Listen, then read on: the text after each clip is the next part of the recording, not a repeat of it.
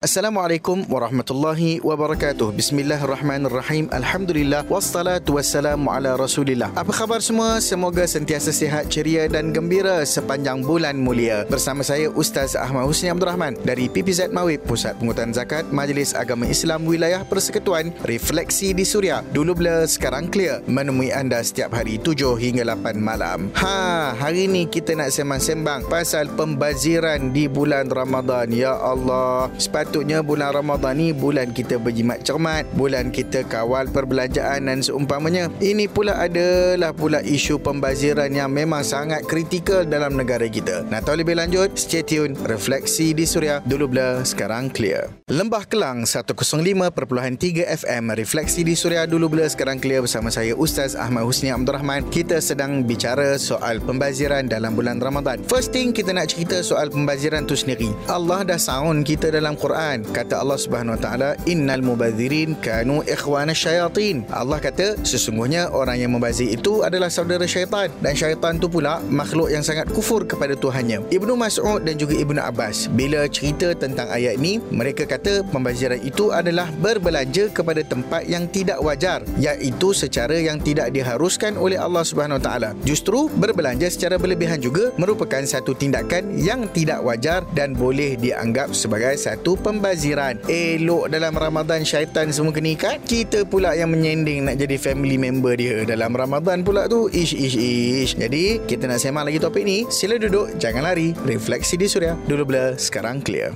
Anda juga boleh layari www.surya.my untuk dengarkan kami secara online. Refleksi di Suria. Dulu blur, sekarang clear bersama saya Ustaz Ahmad Husni Abdul Rahman dari PPZ Mawib. Itulah, kita nampak banyak pembaziran berlaku khasnya di bazar Ramadan. Dan akhirnya, makanan dibuang macam tu je. Boleh jejas ke pahala puasa kita eh? Uh, kalau you all nak tahu Satu kajian oleh Solid Waste Management Corporation. Ha tu dia SW Corp. Menunjukkan rakyat Malaysia membuang kira-kira 17,800 tan makanan setiap hari. Menurut kajian itu juga Sepanjang Ramadan every year Rakyat di negara ini membuang 270,000 tan makanan Yang tidak terusik dan masih boleh dimakan. Astaghfirullahalazim. Ya Allah Fikirkanlah lah you guys. Berapa banyak yang kita boleh sumbang Untuk membantu umat Islam yang lebih ramai tak dapat makanan Hatta untuk berbuka dan bersahur sekalipun. Bazar Ramadan dah bertukar jadi Bazir Ramadan. Nak kata jejas pahala puasa tu secara direct Mungkinlah tidak. Tetapi indirectly Kita dah buat dosa membazir Dalam keadaan kita sedang menjalani ibadah puasa yang mulia. Tak balance lah puasa kita secara amnya. Ada kesan juga. Kalau dah membazir saja kerja kita Macam mana Allah Ta'ala nak turunkan barakah kepada kita semua. Macam mana Allah nak tambah rezeki sedangkan rezeki yang ada pun kita buang-buang. Rezeki jadi tak berkat, hidup pun tak berkat dan akhirnya kita juga yang melarat dalam nikmat. Ibarat mati gula kerana semut. Apa yang kita lakukan semuanya memberi kesan tau. Sama ada kita sedar ataupun tidak. Clear semua? Refleksi di Suria. Dulu blur, sekarang clear. Awak-awak di Kuantan dengarkan Koi di 96.1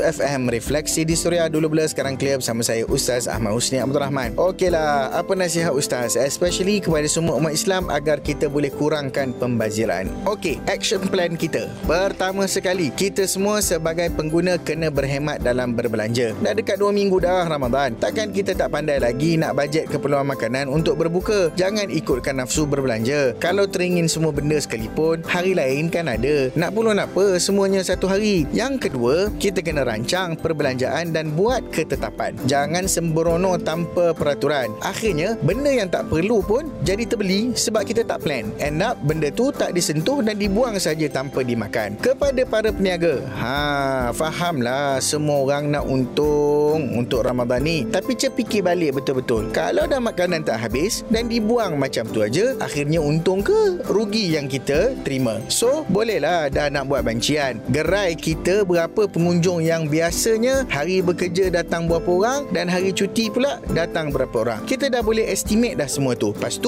kita buat penyediaan barang jualan sekitar bilangan pengunjung sebenar yang datang membeli ke gerai kita. Barulah licin semua jualan dan kalau ada baki pun tinggal sikit-sikit je lagi. Kan lebih baik, kan lebih menguntungkan. Okay guys, refleksi di Suria. Dulu blur, sekarang clear. Terus menghiburkan anda di bulan mulia. Refleksi di Suria dulu blur Sekarang clear bersama saya Ustaz Ahmad Husni Abdul Rahman. Alhamdulillah kita telah sampai ke penghujung perbincangan. Moga-moga ada manfaat dan kebaikan Untuk kita mengelakkan perkara-perkara buruk berlaku dalam kehidupan Dan menyebabkan kita menjadi orang yang semakin jauh daripada landasan. Okey, kalau ada sebarang persoalan Dan juga pertanyaan Ataupun nak share apa-apa dengan kita Boleh WhatsApp Suria 012 555 1053 Atau DM Instagram saya at Ustaz Husni. Jangan lupa hashtag DBSC. Temui anda setiap hari 7 hingga 8 malam. Membazir itu saudara syaitan. Berhemat itu tanda beriman. Assalamualaikum warahmatullahi wabarakatuh.